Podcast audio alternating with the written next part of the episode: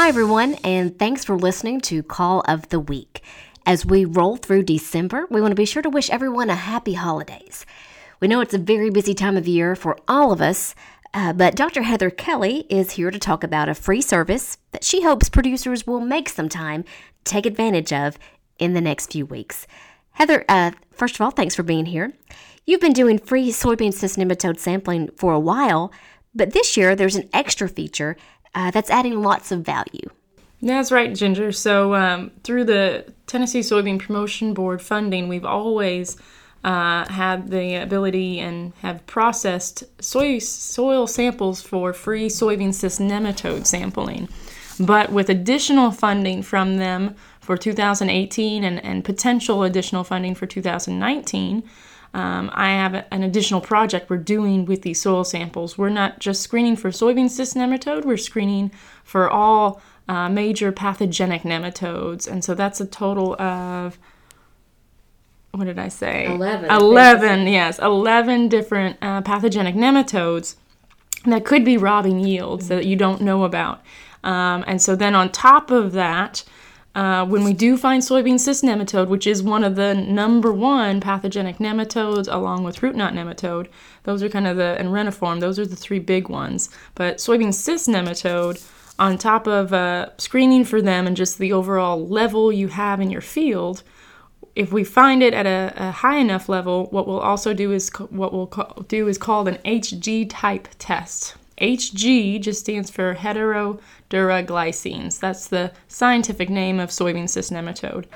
And this test is replacing the old race test.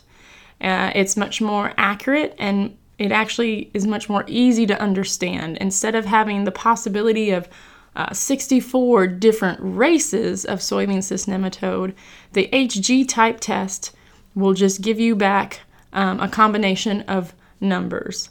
And so, say it will be HG type 2. And all that means is indicator line 2 that your population was able to reproduce on that indicator line um, at the level of or greater than uh, a susceptible line. So it just means that source of resistance you don't want to use in your field.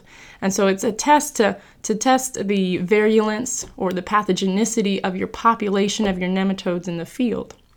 This test can be very expensive. Um, regularly in some other areas, I've seen it go for $150 per test. Wow. And so, again, this is something we're doing for free. Uh, again, it's just if we find it in your field and we're able to do it um, because it's part of a PhD project I have going on with one of my students because we haven't looked at these uh, HG types or what used to be called races in Tennessee um, since 2008 and earlier. And so it's really time to reassess well, what are the levels we have in our state and what are the HG types. So, a great value, not just from a cost standpoint, but also the information you're getting that can help you make variety selections. Right. Well, and or crop rotation mm-hmm. decisions, because uh, that's really one of the best things. Uh, soybean cyst nematode, a regular rotation with corn will really help uh, keep that population in check, as well as then when you go to soybean again to pick the right variety.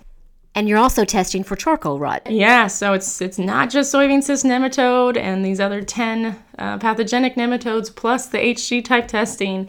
It's also then charcoal rot. So charcoal rot is a fungal uh, pathogen that's in the soil. We usually uh, we call it our dry weather pathogen. It's really the only disease you have to worry about in a drought year.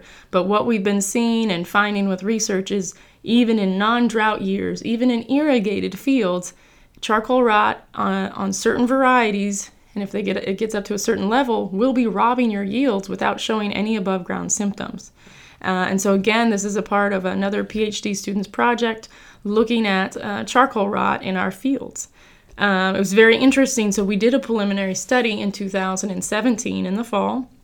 We sampled about 18 fields across three counties. Every single field we sampled had charcoal rot in it which I was not expecting. The levels did vary, um, but we didn't find a field that did not have charcoal rot in it. And so that's something to really take note of, um, and that it is a, a, major pathogen, and we've we've recognized it as a major pathogen, but because again, we usually don't ever see above ground symptoms, it goes unnoticed a lot of times. What's the timeline like for this uh, project? Are we are we still in a good window to get these samples to you? We're not in the optimum window. We're a little past that since we have already gotten into some colder temperatures and the ground has started to, to cool down. Um, but it's still worth uh, taking samples now. Uh, we want samples to be moist but not sopping wet, so you do have to let the ground dry out just a bit after a rain, which has been hard to do this fall in particular. Um, but so uh, the cutoff point is really once we the soils turn uh, cold, freeze, stay froze through through the winter, um, and then it's to just to point where well you need to wait. And if you still want to you could take samples in the spring. It's just uh, the results we get you have to apply to different threshold levels than the ones we would apply in the fall. So if you have to wait until the spring to collect your samples will this service still be free we hope so. I uh, um, I have high hopes that our funding will continue from the Tennessee Soybean Promotion Board as well as some uh, USDA funding that'll uh, support these programs and allow for free processing of these samples through 2019. And we do want to take a moment to thank the Tennessee Soybean Promotion Board uh, for all of their support for our research and extension projects. Heather, is there a website or place to find more info on the on the soil sampling? So all you need to do there's there's a one page sheet that half of it tells you uh, simple guidelines on how to take these soil samples, and the other half of the sheet is uh, the part you fill out and send in with your sample, uh, and that can be found at utcrops.com. Uh, you'll go under the soybean uh, disease and nematode section, and then under the publications on that page the very last one is the, the nematode sampling and, and uh, submission form. It does say soybean cyst nematode on it, but again, because this year and next year we're really doing a whole uh, pathogenic nematode screen, not just soybean cyst nematode. Um, and then also, of course, on our news blog, um, there's previous articles up on there that provide more information on these nematodes as well as charcoal rot and more information there and the same uh, link to get you to the sampling sheet. All right, great information. Thanks again so much for being with us, and thank you for listening to Call of the Week. We'll talk next week. Call of the Week is brought to you by the University of Tennessee Institute of Agriculture and utcrops.com.